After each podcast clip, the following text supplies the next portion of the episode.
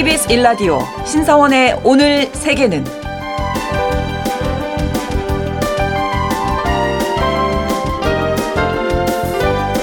안녕하십니까 아나운서 신성원입니다. 2024년 새해가 시작되고 첫 번째 금요일을 맞았습니다. 이번 한 주 동안 어떻게 보내셨습니까? 국제사회는 새해 들어서도 뒤숭숭했는데요. 전쟁의 불씨가 꺼지지 않은 채 오히려 확대되는 분위기고, 일본에서는 특히 새해부터 지진 그리고 항공기 사고가 이어지면서 불안감이 고조된 한 주였습니다. 이런 가운데 희망적인 소식도 들려왔는데요. 지진 발생 후 생명을 살릴 수 있는 골든타임이 지난 4일 오후, 그러니까 어제 오후죠.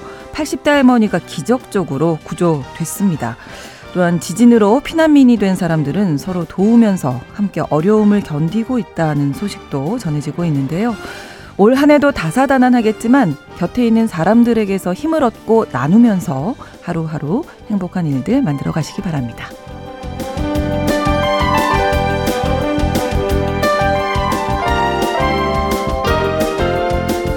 오늘 아침 전해진 국제사회 뉴스 잠시 후에 오늘의 헤드라인 뉴스로 정리해 드립니다. 그리고 브라질이 월드컵을 비롯한 국제대회에 출전을 금지당할 위기라고 하는데요. 통신원 취재 수첩에서 자세한 소식 전해드리겠습니다. 그리고 오늘의 글로벌 이슈에서는 러시아에서 귀한 한국인 일리아 벨야코프 씨와 함께 한국과 러시아에 대한 이야기 나눠보겠습니다. 1월 5일 금요일 KBS 일라디오 신성원의 오늘 세계는 시작합니다.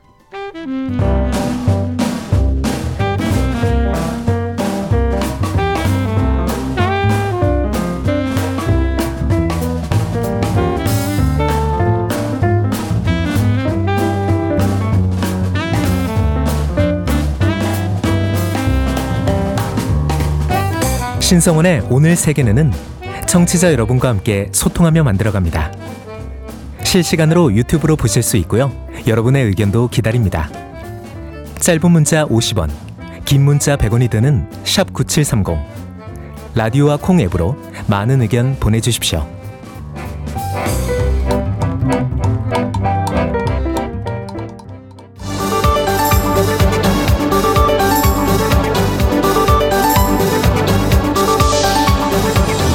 오늘 세계는 헤드라인 뉴스.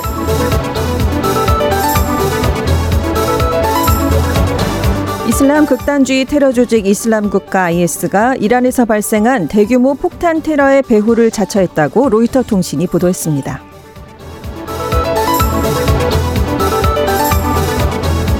IS가 3일 텔레그램을 통해 이란 가셈 솔레이마니 사령관의 추모식에서 자신들의 대원 2명이 폭발물 벨트를 터뜨려 범행했다고 밝혔습니다. 처음엔 원격 조종으로 폭발물이 터진 것으로 추정이 됐었지만 이란 국영 매체 IRNA는 현장에서 발견된 시신 등을 보면 자폭 테러 가능성이 크다고 보도했습니다. 순위파인 IS는 시아파 종주국인 이란과 이념적으로 대립하면서 이란 내 시아파 성지를 여러 번 공격했었는데요. 같은 순위파 계열의 하마스에게 이스라엘과 전쟁하는 과정에서 시아파 진영의 후원을 받지 말라고 경고했습니다. 한편 3일 벌어진 테러로 84명이 사망하고 220명이 부상을 입었는데요. 이번 테러로 이스라엘의 이스라엘과 하마스 전쟁이 확전될 수 있다는 우려가 커졌지만 파이낸셜 타임스는 IS가 테러 배후를 자처하면서 확전 우려는 낮아지겠다고 전망했습니다.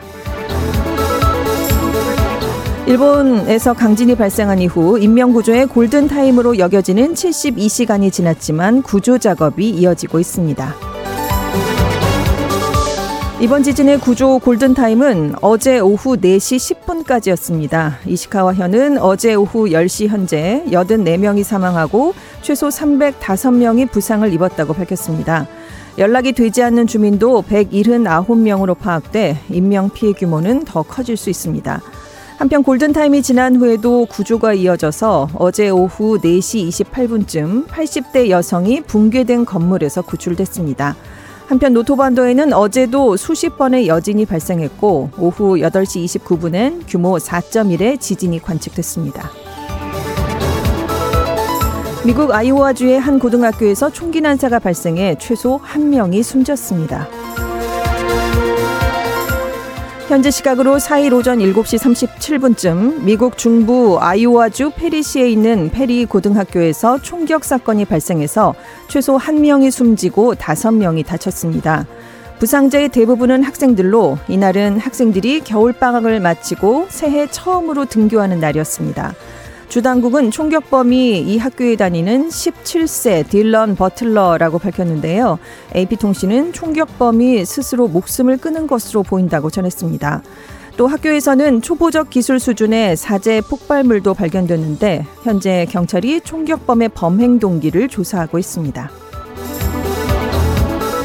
미국 정부가 최근 러시아가 우크라이나 공습에 사용한 탄도미사일이 북한에게서 받은 것이라고 밝혔습니다.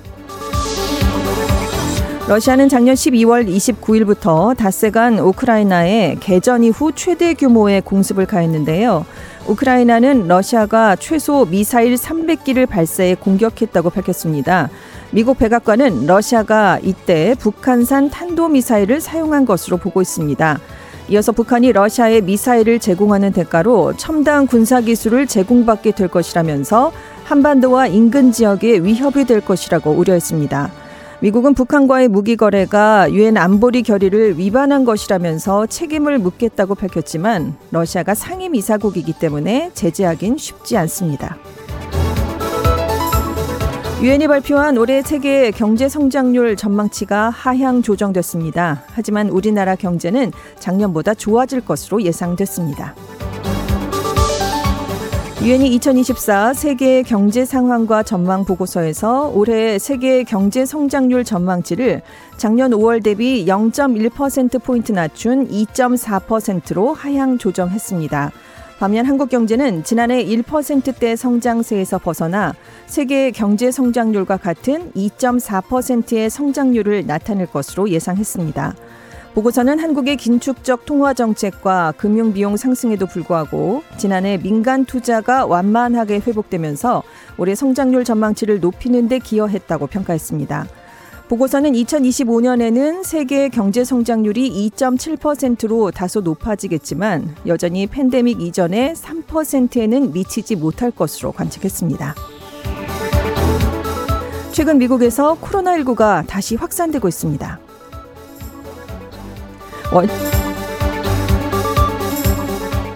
워싱턴 포스트가 최근 미국에서 코로나19가 다시 확산하면서 1년 전 겨울 수준으로 감염이 확산될 수 있다고 전했습니다.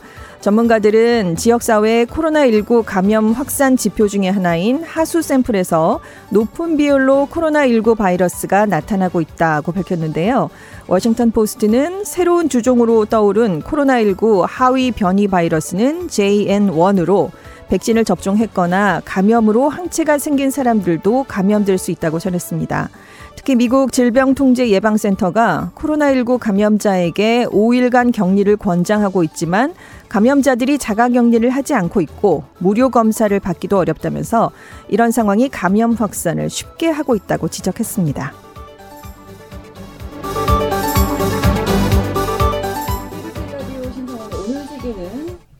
헤드라인 뉴스로 시작 했습니다. 외신캐스터 전주현 씨가 예, 전해 주셨고요.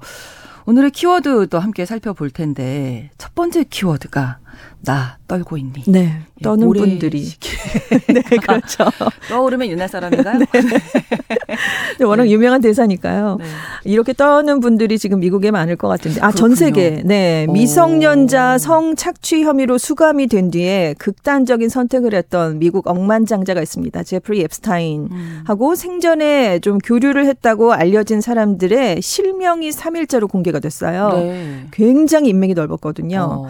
그런데 이제 2019년에 구치소에서 스스로 목숨을 끊었습니다. 하지만 이제 그 증언이 담겼던 문건들이 이번에 공개가 된 건데 네. 뉴욕 법원이 피해 여성이었던 버지니아 주프레라는 여성이 낸 명예훼손 소송 자료에서 실명을 공개하라라고 이번에 판결을 내렸기 때문이에요. 아. 왜냐하면 앱스타인은 사망을 했더라도 이 사건 사실은 좀 끝까지 파헤쳐야 된다라는 음. 사회적 공감대가 높았거든요. 네. 그래서 그걸 법원이 받아들였습니다. 그래서 굉장히 유명한 사람들 이름이 이제 거론이 됐는데 네. 특히 영국 찰스 3세 국왕의 동생이죠. 앤드루 왕자 얘기가 좀 많이 나왔습니다. 아. 이 여성들 만났던 여성들이 그때 이랬다라고 상황을 묘사한 내용들이 좀 자세하게 담겼는데 네. 전해드리기가 조금 거북해서 그 내용까지는 제가 지금 아, 전달을 예. 못해드렸겠고요. 네, 네. 내용을 아마 상상해 보시면 될 것 같습니다. 음.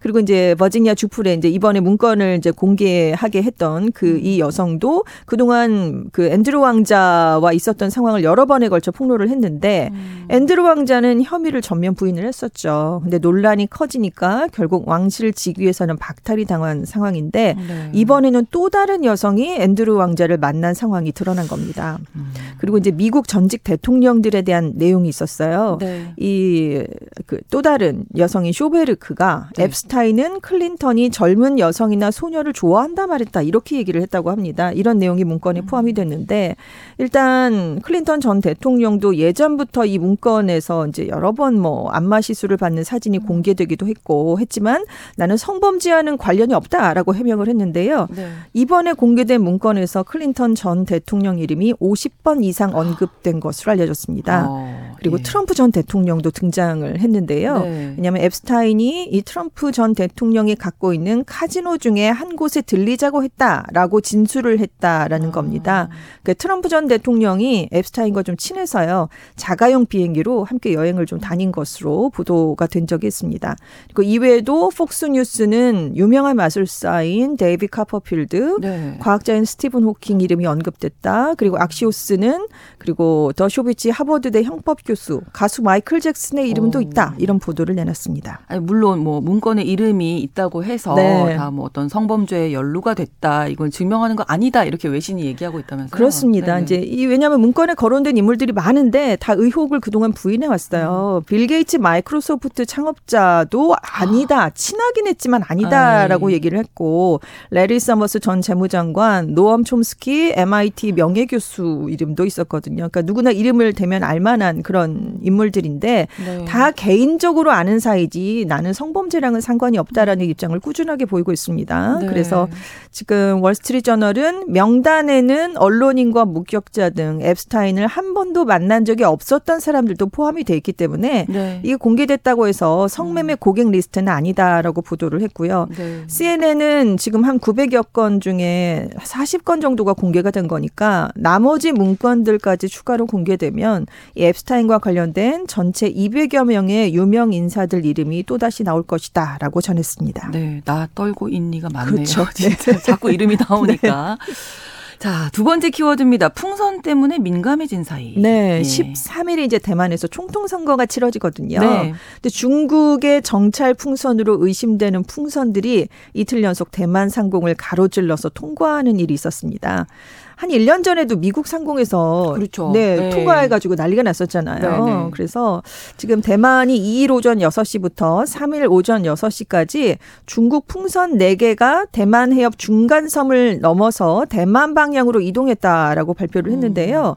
근데 이 대만 해협 중간선이 1954년 12월에 미국과 대만이 상호 방위 조약을 체결했는데 그 이후부터 중국과 대만의 군사적인 충돌을 막기 위해서 비공식적으로 설 정된 경계선입니다. 근데 네. 이걸 넘어왔다는 거죠, 풍선들이. 어, 그래서 이제 강을 이제 뭘 건넜는데 중부에 있는 칭취항강에서 이동을 했는데 네. 여기에 대만 공군의 요충 지역으로 꼽히는 곳이 포함이 돼 있다는 겁니다. 아, 그러니까 뭔가 기밀을 어, 네, 네, 네. 살피고 간 게 아니냐 음. 이런 얘기가 나올 수밖에 없죠.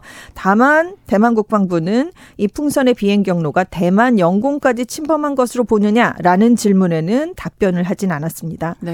근데 지금 대만은 굉장히 총통 선거 이제 얼마 안 남았으니까 일주일 남았거든요. 네, 네. 막판 선거 운동을 하고 있어요. 음. 친중 성향인 제1야당 국민당의 허우유이 후보, 여당인 민진당의 라이칭도 후보가 지금 굉장히 음. 엎치락뒤치락 치열한 접전을 펼치고 있습니다. 네. 그러니까 이번 풍선 정찰을 통해서 대만의 좀 안보적으로 불안감을 중국이 조장해서 음. 친중 성향 후보에게 유리한 분위기를 조성하려고 띄운 게 아니냐 이런 분석들이 그래서 나오고 있습니다. 네. 자, 세 번째 키워드가 트럼프 나와 누가 네. 얘기한 건가요? 니키 헤일리 미 공화당 대선 후보에 대해서 아, 제가 이런 키워드를 한번 붙여봤는데요. 네네 네, 왜냐면 네. 상승세가 굉장합니다. 그렇군요. 네, 이 미국 전국 지지도 평균이요. 론 디샌티스 플로리다 주지사를 이제 처음으로 앞섰다라고 의회 전문 매체 더 힐이 3일자로 보도를 했습니다. 네. 미국의 여론조사 기관인 538라는 곳이 있어요. 이제 네. 여론조사 굉장히 많은데 그 여론조사들이 가진 오차율을 감안해서 이곳이 평균치를 한번 내봤습니다. 네. 그랬더니 이제 헤일리 전 대사의 지지도가 트럼프 전 미국 대통령에 이어서 공화당에서 2인자가 됐다라는 어. 겁니다. 뭐 한번 해볼 만 하다. 그렇죠. 예. 근데 이제 그동안 공동 2위는 많았는데 예. 평균에서 2위로 헤일리 후보가 올라선 게 이번이 오. 어. 처음이거든요. 그러니까 네. 최근 몇 달간 상승세가 정말 높아지고 있다는 것을 이번에 알 수 있었다라는 분석을 내놨는데요. 네.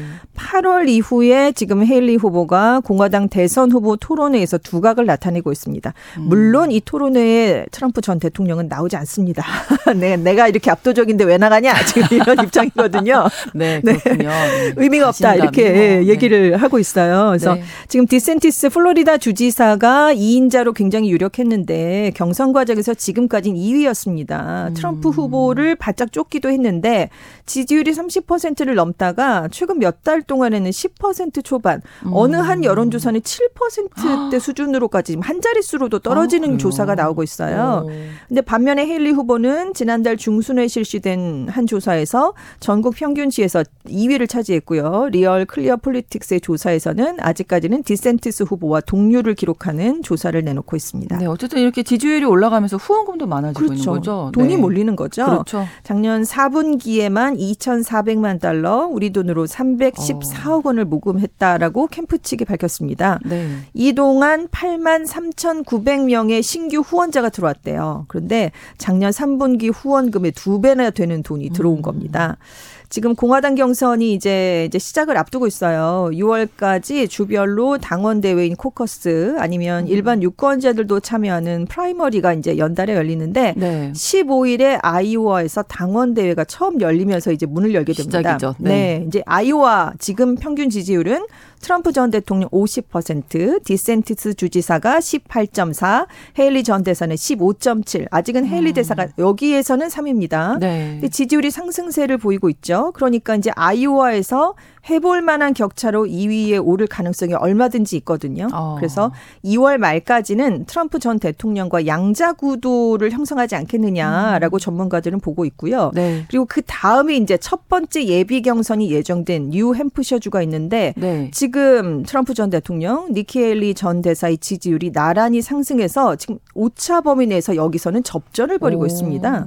그 트럼프 전 대통령이 37%, 네. 헤일리 전 대사가 33%. 지금 오차 범위 범위 안에 딱 들어가거든요. 그렇군요. 아주 굉장히 맹추격하고 있는 상황입니다. 네, 아무튼 이 미국 대선 이야기가 네. 올 한 해를 뜨겁게 달구지 않을까 싶습니다. 네. 자, 다음 키워드로 블루칼라 역습 시대라고 하셨어요. 네, 예. 최근에 예. 이제 잘 사는 선진국들을 중심으로 빈익빈 부익부 현상이 예전에 비해서 좀 둔화되고 있다라는 연구 결과가 나오고 있어요. 네. 특히 미국이 작년 7월 기준으로 연방 최저 시급인 시급이 7.25달러 한 9,500원을 받는 근로자가 이제는 전체 시간제 근로자의 0.1%도 안 된다. 그러니까 음. 이미 최저임금보다 훨씬 많은 돈을 받으면서 저숙련 단순직 근로자들이 근무를 하고 있다라는 음. 얘긴데요. 네. 레저와 접객업에 종사하는 일반 노동자의 시간당 임금이요. 지난 뭐 2019년 4월부터 작년 4월까지 30% 높아졌다고 합니다. 그래서 어. 같은 기간 전체 노동자 임금 상승률이 20%였는데 그거보다 훨씬 좀 많아진 거죠. 그리고 이제 대학 학위가 필요 없는 대신에 도제식으로 견습 교육을 받아야 하는 일자리 임금은 이거보다도 훨씬 더 높아진 것으로 나타났어요. 음. 그래서 이 코로나 기간에 저소득층 근로자들 소득은 8%가량 높았는데 네. 반면에 중간 고소득자들의 임금은 제자리 걸음을 한 것으로 조사가 됐거든요. 그래서 네. 블루칼라 역습 시대가 열렸다. 어, 그러네요. 아무래도 네. 이제 팬데믹을 거치면서 근로자들이 많이 떠나갔잖아요. 그래서 몸으로 일하는 블루칼라 음. 근로자들의 임금은 올라갔는데 그동안 AI 기술이 발달을 하면서 머리로 일하는 IT를 비롯한 고소득 사무직 일자리가 더 빨리 없어졌습니다. 아, AI. 네. 이렇게 무시할 수가 없죠. 네, 네. 미치는군요. 자, 다섯 번째가 노력하는 사람에게 불가능이란 없다. 네, 이게 음. 알렉산더 대왕의 얘기인데 네. 이걸 실천한 소년이 나왔습니다. 어, 그래요. 미국에 사는 13살 소년이요. 네. 인간으로서 처음으로 테트리스를 완전히 깨버리는 그런 일이 발생을 했습니다. 와. 그러니까 시스템이 한계를 일으켜서 게임이 멈추는 걸 kill screen 현상이라고 한- 하는데요. 네, 더 이상 이제 없어요. 없어요. 더할 수가 없는 깰 거죠. 수 있는 스테이지가 없는 거죠. 그러니까요. 닌텐도의 가정용 게임기로 출 시된 89년판 아. 테트리스, 테트리스 게임에서 네. kill screen을 해낸 거예요. 그래서 지난달 21일에 이 게임을 한 38분 동안 하면서 네. 마지막 157레벨을 돌파했습니다. 근데 지금까지는 AI로 구동된 봇만 이 kill 네. screen을 해냈거든요. 근데 이 사람이 그렇습니다. 그래서 오랫동안 레벨 어. 29가 인간이 도달할 수 있는 한계로 여겨졌는데 그래서 아. 사람은 이걸 못한다라고 간주가 됐었는데 음. 다양한 조작 방식이 연구됐어요. 그래서 끝내 이 깁슨이라는 소년이 이 프로그램 코딩 제한에 의해서 도달할 수 있는 최후의 고지를 밟게 됐습니다. 근데 2년 전에 처음 이 게임을 하기 시작을 했대요. 이 소년이 얼마 되지도 않았네요? 네. 근데 지금 미국 최고의 테트리스 플레이어 중에 한 명으로 성장을 했는데 어. 일주일에 한 두 20시간씩 이 게임을 연습했다고 해요. 예. 그래서 그 Classic Tetris World Champion을 지낸 클레멘트 회장이 인간이 한 번도 해낸 적이 없는 기록이었는데 몇 년 전까지만 해도 모두가 불가능하다고 생각했던 일을 이번에 해냈다라는 평가를 내놨습니다. 네, 이 소년도 대단하지만 네. 일주일에 20시간씩 게임하고 있는 걸 그냥 보고 계셨던 준- 부모님께 저는 네. 박수를 보내드리고 싶습니다. 많이 오늘- 공감하실 것 같아요, 부모님들이. 네. 오늘의 헤드라인 뉴스 그리고 키워드까지 외신캐스터 전주현 씨와 함께했습니다. 고맙습니다. 네, 감사합니다. KBS 일라디오 신성원의 오늘 세계는 1부 마무리하고 2부에서 통신원 취재 수첩으로 이어가겠습니다. 11시 30분부터 일부 지역에서는 해당 지역 방송 보내드리고요. 노래 전해드립니다. 엘튼 존의 노래 Don't Go Breaking My Heart.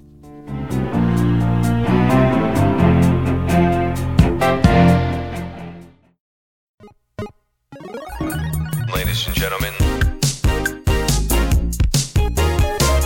국제사회의 다양한 뉴스를 한눈에 KBS 1라디오 신성원의 오늘 세계는 세계를 바로 보는 최소한의 투자입니다.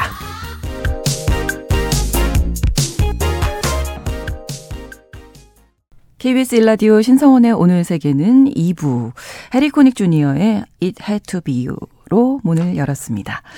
오늘 세계는 이 청취자 여러분과 함께 소통하면서 만들어갑니다. 실시간으로 유튜브 통해서 생방송 보실 수 있고요.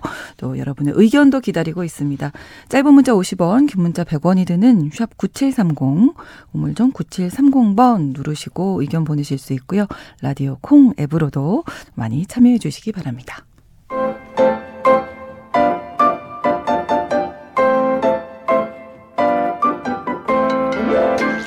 통신원 취재 수첩. 통신원 취재 수첩 오늘은 브라질 상파울루로 가봅니다. 유재만 통신원 연결돼 있는데요. 안녕하세요. 네, 안녕하세요. 네, 반갑습니다. 브라질 새해 분위기 어떻습니까? 아, 네. 이제 브라질은 1년을 일하면 식당이든 소규모 상업체, 상업시설이든 업종 및 규모에 관계없이 직원들에게 한 달의 휴가를 의무적으로 줘야 하는데요. 네. 아, 12월이 대부분 휴가가 시작돼서 이때 카니발까지, 카니발이 끝나는 2월까지가 휴가 시즌입니다. 그러니까 유- 아직까지 영업을 시작하지 않은 데도 많고요. 좀뭐 한산한 분위기라 할 수 있을 것 같습니다. 예, 거의 게다가 이제 지금 여름이잖아요, 브라질은. 예. 네, 한여름에 새해를 맞이하고 휴가를 즐기고 계신다. 이렇게 예, 생각하면 되겠군요.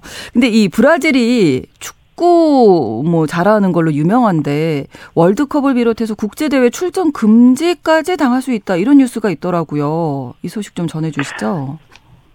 네, 브라질 히로, 히오데자네이로 법원은 지난 어, 12월 8일 지난해 진행된 브라질 축구연맹 회장 선거에서 네. 부정 행위가 적발됐다며 에드나우드 호드리게스 회장과 그가 지명한 모든 사람들을 직무에서 해임했는데요. 네. 아, 30일 내로 신임 회장을 선출하는 선거를 진행하라는 판결도 덧붙였습니다.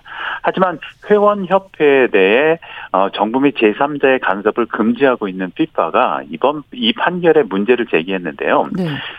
피파는 남미 축구 연맹과 공동으로 구성하는 위원회가 자체적으로 호드리게스 회장에 대한 선거 부정 행위를 조사하기 전까지는 새 회장을 뽑아선 안 된다고 밝혔습니다. 음. 피파는 만약 법원 판결에 따라 선거를 강행하면 브라질 축구 연맹에 자격 정지 처분을 내릴 수 있다는 경고 서한까지 보낸 것으로 알려졌는데요. 아. 아, 브라질 축구 연맹의 자격 정지가 내려지면 어, 브라질은 월드컵, 코파 아메리카 등 국제 대회에 참가할 수 없게 됩니다. 만약 문제가 더 커지면 2027년 여자 월드컵 개최를 노리는 브라질의 입찰이 어려워질 수도 있습니다. 어, 그렇군요. 그럼 선거 부정이라는 건 어떤 내용인가요?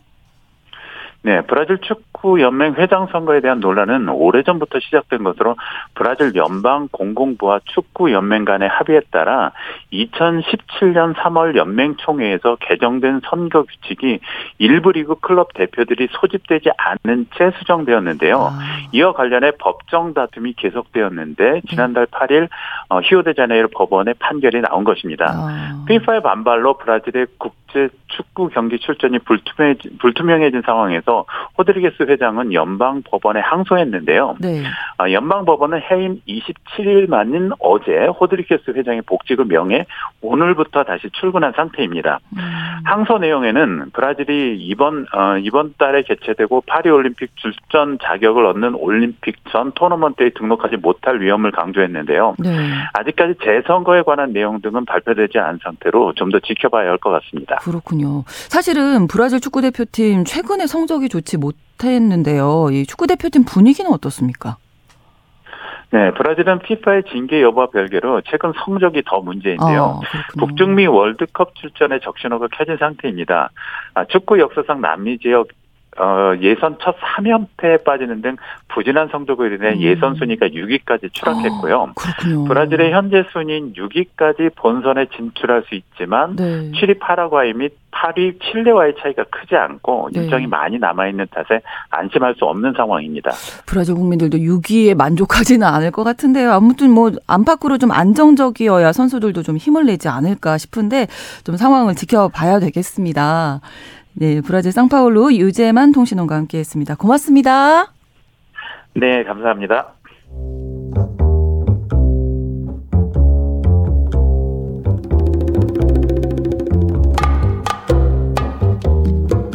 세계를 알면 우리가 보입니다. KBS 1라디오 신성원의 오늘 세계는 글로벌 배송으로 빠르게 찾아갑니다.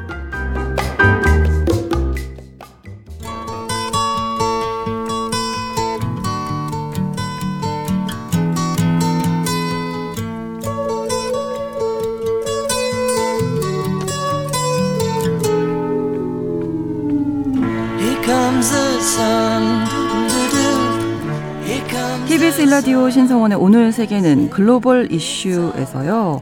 오늘은 세계인의 눈으로 한국을 바라보고 또 세계를 이해하는 시간 마련했습니다.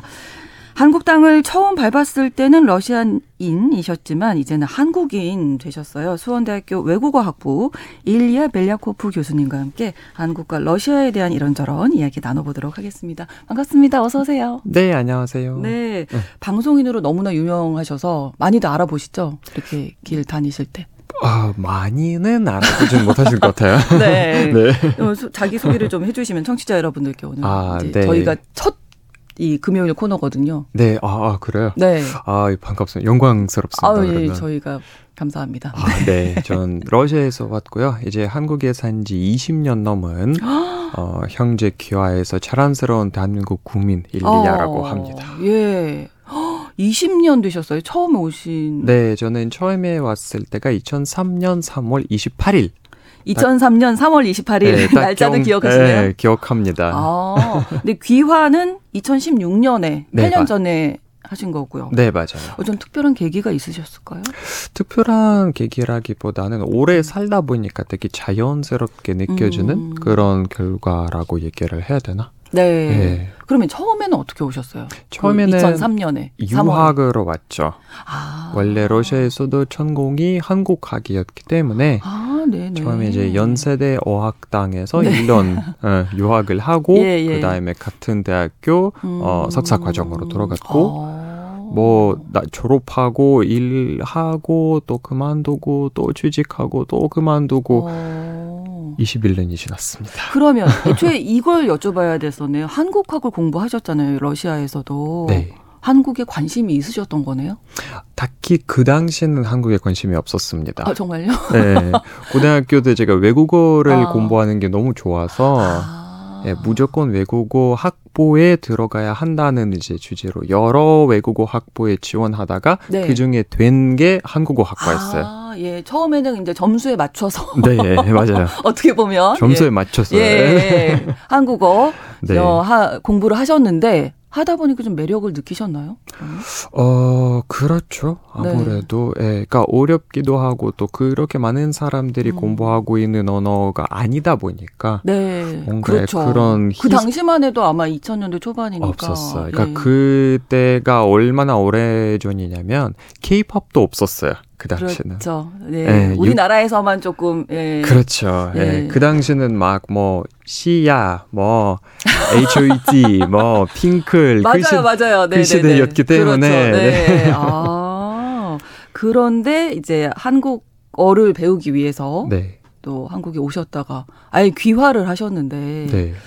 그 귀화 시험에서 100점 만점에 98점 한 문제 틀리신 거잖아요. 네, 맞아요. 어떤 문제를 틀리셨는지 기억하세요, 지금? 기억하죠. 이것도 방송에서 많이 제가 얘기를 아, 한 네네. 건데, 어, 그 당시는 좀 서울 시민이거든요. 네. 항상 왔을 때부터 서울에 살아왔고, 예. 어, 서울 뭐, 토박이. 그렇죠. 네. 네. 어, 다른 뭐, 어, 지역에 많이 여행하러 가보지만 네. 살아보지 못해서. 근데 저에게 음. 돌아오는 질문이 경기도의 쓰레기 봉투 색깔은 오. 종량제 쓰레기 봉투의 색깔은 어, 요거 틀리셨어요? 네, 그 이게 틀렸어요, 경기도. 제가. 아, 서울 시민이시니까. 네, 서울 뭐 저도 못 맞추겠는데요. 경기도 모르겠. 저도 서울 시민이라. 네, 저도 서울 시민이라 잘 아, 몰랐습니다. 그래서 2점 감소가 됐습니다. 아, 너무 아깝게 100점 만점 만점으로 귀화하실 수 있었는데 아깝네요. 아, 전 마음속에서는 만점입니다. 아, 예, 그러니까요. 근데 모국은 어떻게 보면 이제 내가 태어난 곳이기 때문에 선택할 수 없는 문제는 귀화는 네. 사실 선택을 하신 거잖아요. 거잖아요. 한국으로. 그렇죠. 예. 선택한 나라에 사는 느낌은 어떤 걸까요? 어, 좋은 느낌이죠. 제가 음. 선택한 거기 때문에 어, 제 의지로 그렇죠. 또제 실력으로 여기서 네. 사는 거기 때문에 어, 보람 있다고 얘기를 해야 어, 되나? 네, 네, 네, 그렇게 느껴집니다. 내가 이렇게까지 선택했는데 막 실망을 준 적은 없었나요? 아, 그런 건 없습니다. 아, 네, 네, 저는 그러니까 어, 낙관주의자가 아니고 그, 네. 그렇다고 해서 비관주의자도 아니지만 네. 현실적으로 사상을 바라보는 사, 스타일이라서 음. 이 세상에서 지상낙원이 존재하지 않는다고 네. 생각하기 때문에 뭐 한국도 뭐 당, 장단점이 따 있어서 그렇죠. 네, 네. 네. 그러면 그 귀화하기 전에 12년을 사셨고 귀화하고 네. 지금 이제 8년째 살고 계신 건데 좀 달라진 점이 있으세요? 귀화를 딱 하고 나니까 뭐 마음가짐이라든지. 음, 여러 가지로 달라지는 게 많죠. 그러니까 정신적으로 달라지는 거 조금 또 있고 네. 또 행정적으로 보면 아무래도 더 이상 어, 매년 어목교에 가서 비자를 연장 안 해도 되는 아, 비자 문제가 있죠. 네. 아. 그거는 제일 심하죠, 아무래도. 아, 그렇군요. 네. 음, 네. 네, 그러니까 비자를 연장하는 게 항상 매년 떠는 떨리게 하는 그렇죠. 그런 왜 그분들 앞에 가면 이렇게 뭔가 죄 지은 사람처럼 그, 작아지는지 모르겠어요. 괜히, 예, 저희도 예. 뭐 미국 비자나 다른 나라 비자 받을 때 그러니까 예, 예, 같은 느낌이에요. 아, 그러셨군요. 그래서 과연 올해는 음. 성공할 수 있을까? 아. 그런 불안감에 아, 네. 더 이상 안 떨면 음. 예, 너무 좋죠.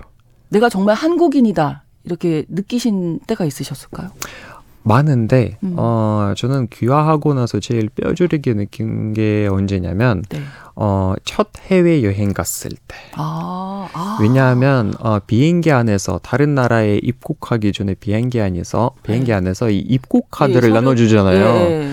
여태까지는 제가 평생 동안 nationality란에서 러시아인이라는 그 국적을 음. 썼는데 아. 갑자기 이번 항공편부터 South Korea라고 써, 야 하는 게 예, 그때 딱 느낌이 예, 공중에 아. 떠 있었을 때 그 느낌이 아. 내가 이제 더 이상 항상 서류상으로 어, 이렇게 South Korea, 그러니까 나의 소속감은 South Korea라는 아. 그런 게딱 아. 와닿았어요. 아, 그럴 수 있겠네요. 네. 가장 와닿는 가장. 뭐 여권이나 이런 그렇죠. 것들이 아무래도 상징이 있으니까. 그렇죠.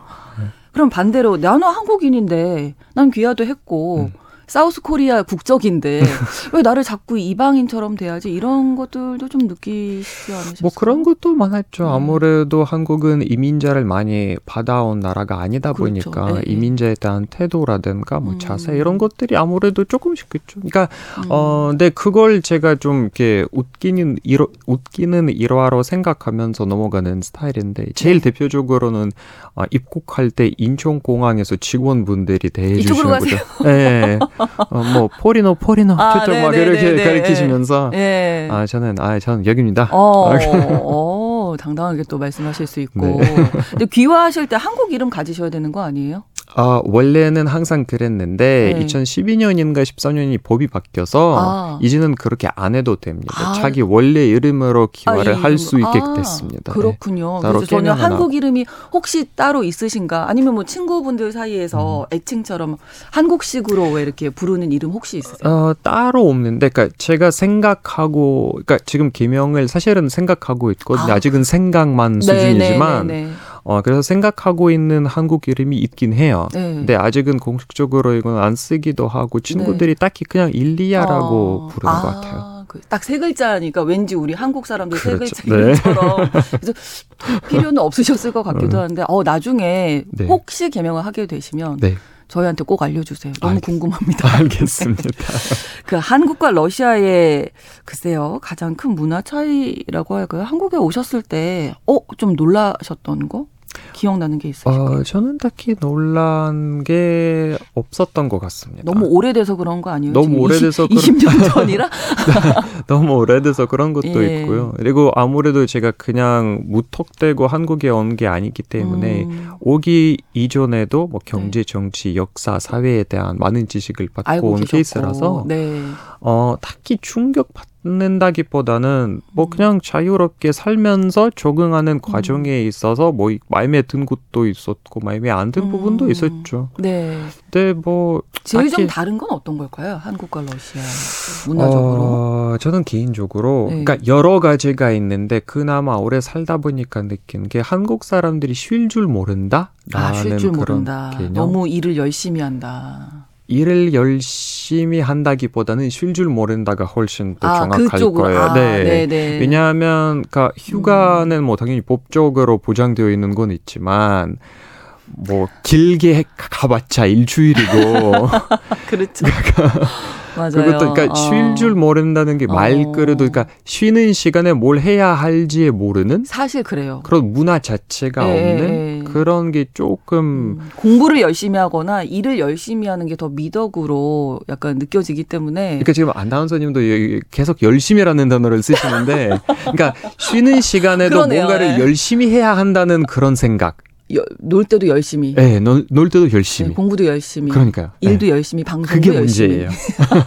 제일 큰 차이점이기도 아, 하고. 쉴 줄 모르더라. 네. 러시아 분들은 좀 잘 쉬시나요? 어, 많이 쉽니다. 잘 쉬시고 잘 노시나요? 많이 쉬, 많이 어떤 쉬어요. 식으로? 그러니까 예를 들어서 러시아, 그러니까 기본적으로 뭐 직종에 따라 조금 다르긴 음. 한데 어, 기본적으로 한 달부터 석 달까지예요 휴가가 일주 아, 그래요. 네, 1년에. 우리는 그럼 큰일 날 걸요. 자리 없어질 걸요. 갔다 오면. 그렇죠. 근데 러시아는 그러니까 예를 들어서 누군가의 직원이 휴가로 가잖아요. 에, 에. 그러면 그 담당했던 업무를 누가 맡아주진 않아요.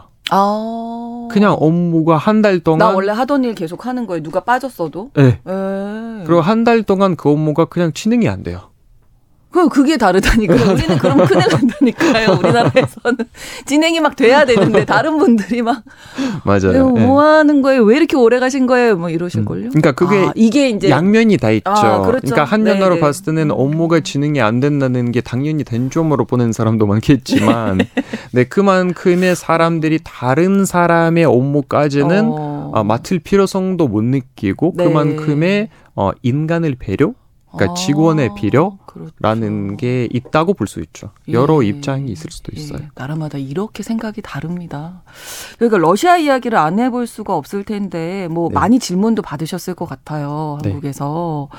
가장 많이 질문 뭐 예를 들자면 러시아 춥습니까? 아 그건 정말 많이 받았어요. 정말 많이 받으셨죠. 정말 많이 우리보다 받았어요. 더 많이 추울 텐데 뭐 이런 생각 하실 것 같아요. 아 그렇죠. 대부분 그렇게 생각하죠. 네. 어떻게 대답하세요? 아닙니다. 아니에요? 아니에요. 우리가 더 추워요? 한국이? 어, 그러니까 이게 동네마다 다르기 때문에 아, 정확한 답이 없어요. 아, 그렇죠, 한국보다 그렇죠. 더 따뜻한 지방도 있고 한국보다 더 추운 지방도 음, 있죠. 우리가 시베리아만 생각하나 봐요. 그러니까요. 예. 어, 러시아 되게, 이퀄 시베리아. 예, 그, 그 그게 아니거든요. 그렇죠. 예, 그렇죠. 러시아는 정말 따뜻한 지방도 있어요. 뭐 소치나 어. 흑해 아, 해안가에 있는 지방들은 네네. 아예 겨울이 없는 지방이고요. 거기는 네. 추워봤자 뭐 영상 13도? 그게 제일 추운 그래요? 거고요. 겨울에도? 겨울에도. 아. 그리고 반면에 여름이 아예 없는 지방도 완전 북쪽으로 가면 막 뭐 여름에 뭐 따뜻해봤자 영하 30도 그런 지방도 있죠. 그러니까 완전 워낙 땅이 넓으니까 극과 극이니까 아. 특히 러시아가 춥죠라는 게 아니라 러시아 당신의 동네는 어떠실까요? 아, 라는 질문이 훨씬 더 정확해요. 아. 원래 계셨던 동네는 어땠어요? 저는 블라디보스톡에서 왔고요. 블라디보스톡은 아, 같은 어. 동해라서 예, 예, 예. 한반도랑 비슷하죠? 크게 예, 어. 크게 차이가 없어요. 네, 거의 네. 비슷하다고 보시면 돼요. 네. 네. 러시아 전쟁 얘기를 또 안 할 수가 없. 없어서 아마 이 질문도 많이 받으셨을 것 같은데 네. 일리아 교수님 아버님이 이제 러시아 분이시고 어머님이 우크라이나 출신이셔서 그런 소문이 도는 아, 건 저도 알고 있는데 아, 소문이에요? 아니에요. 아니에요. 아니에요. 둘 다 러시아인데 네네. 어 어머, 엄마가 이제 어렸을 때 우크라이나에서 살았지 아, 러시아 사람은 우크라이나 아니, 네, 출신은 아니에요. 아니시고 네, 산건 맞아요 아, 우크라이나에서. 그 이 전쟁에 대해서는 어떻게 생각하십니까? 말도 안 되죠. 그거는 당연히 전쟁이라는 음. 것 자체가 당연히 어, 또 말도 안 되고 또 거기에다가 지금은 뭐 어, 뭐 러시아 입장과 우크라이나 입장, 소방의 음. 입장 제가 다 계속 모니터링 하고 있는데 네, 네. 어, 뭐 쉽지는 않죠. 되게 복잡한 문제이기도 하고. 뭐 그 푸틴 대통령이 이렇게 전쟁을 계속하는 배경에 슬라브주의가 있다. 이거는 어떻게 저희가 이해를 어, 이거는 단순한 얘기가 아니고 그러니까 슬라브주의라는 게 원래 러시아 사상 속에 있는 그런 음. 철학적인 흐름인데 네. 어, 푸틴 대통령이 그런 흐름의 대표적인 대통령이라고 할 수 있어요. 음. 맞아요. 그러니까 슬라브주의라는 게 러시아 문명을 따로 본다는 얘기인데 우리가 네. 유럽 뭐 유럽도 뭐 아시아도 아닌 별다른 문명이다라는 게 아. 그런 철학적인 흐름의 기본적인 아. 사상 사 고 방식인데 네. 네, 그게 그 슬라브주의 때문에 우크라이나를 공격한 건 아니에요. 아, 그거는. 네, 이 전쟁의 이유는 좀 다른 데 있어서, 네, 네 원래는 슬라브 주의라는 사상의 부친이 많, 어, 그, 음. 거기는 속해 있는 게 맞아요. 아, 그렇군요. 그럼 러시아 사람들은 이 뭐 푸틴 대통령에 대해서 아니면 이번 전쟁에 대한 입장이 어떻게 다를까요? 다르죠. 사람마다 다르죠. 아, 세대별로도 다르겠고. 세대별로도 다르고 또 큰 도시냐, 그러니까 음. 소도시냐, 대도시냐에 따라도 다를 거고, 음. 교육 수준에 따라도 다를 거고, 뭐 여러 요인이 있어서 네. 어, 사회 자체가 많이 분열돼 있어요. 아. 이거는 그렇군요. 우리도 지금 삼국 사회가 분열되어 있다고 얘기를 네, 하는데 네, 네. 그것보다 조금 더 심하다고 보시면 될 것 같아요. 어. 전쟁이라는 것 자체가 사회에서 일어날 수 있는 최악의 사건이기 때문에 그렇죠. 네. 분열도도 그나마 최악의 어. 단계에 도달했다고 얘기를 할 수 있을 것 같아요. 네. 아무튼 전쟁이 좀 빨리 끝나서 평화로워졌으면 좋겠는데 갈등이 또 워낙 많으니까 그렇죠. 그 이후에도 참 아, 그걸 봉합하기가 쉽지는 복잡하지, 않겠다. 네, 복잡하죠. 싶은데. 쉽지는 않죠. 예. 네. 요즘은 어떤지 좀 소식 접하시나요? 네. 어, 주로 이제 뭐 여러 가지 매체를 통해서 소식을 네. 많이 하고 있죠. 뭐 현재 언론도 보고 현재 있는 친구들이랑 얘기를 하기도 음. 하고 뭐 여러 가지로 하고 있죠. 네. 우리가 글쎄요. 어떤 생각을 가져야 할지 예, 음. 좀 끝으로 정리해 주시면 좋겠습니다. 예. 아, 뭐 전쟁은 일단 항상 나쁩니다. 그렇습니다. 전쟁이라는 너무 희생이 건. 많아서요. 네. 그리고 지금은 러시아와 우크라이나를 전쟁을 전쟁을 보니까 어, 정치인께 제가 당부를 드리고 음. 싶은 게 전쟁이라는 말을 쉽 쉽게 함부로 입 밖으로 내뱉으면 안 된다는 그렇죠. 말씀을 드리고 싶습니다. 이거는 이걸로 어, 나를 뽑아주지 않으면 전쟁이 납니다라는 말은 음. 사실은 극단적인 말이기 때문에 그렇죠. 안 그랬으면 다시 한번 생각을 해보셨으면 하는 바람을 음. 개인적으로 표합니다. 네, 빨리 러시아 어, 우크라이나 전쟁 마무리가 좀 돼서 평화가 찾아왔으면 좋겠습니다. 네. 네, 글로벌 이슈 코너 수원대학교 외국어학부 일리아 벨야코프 교수님과 함께 재미난 이야기 또 심각한 이야기, 진지한 이야기도 나눴습니다. 오늘 말씀 고맙습니다. 네, 감사합니다. 아, 신성원의 오늘 세계는 마치면서 아하의 테이크 온미 전해드립니다. 저는 월요일에 다시 오겠습니다. 고맙습니다.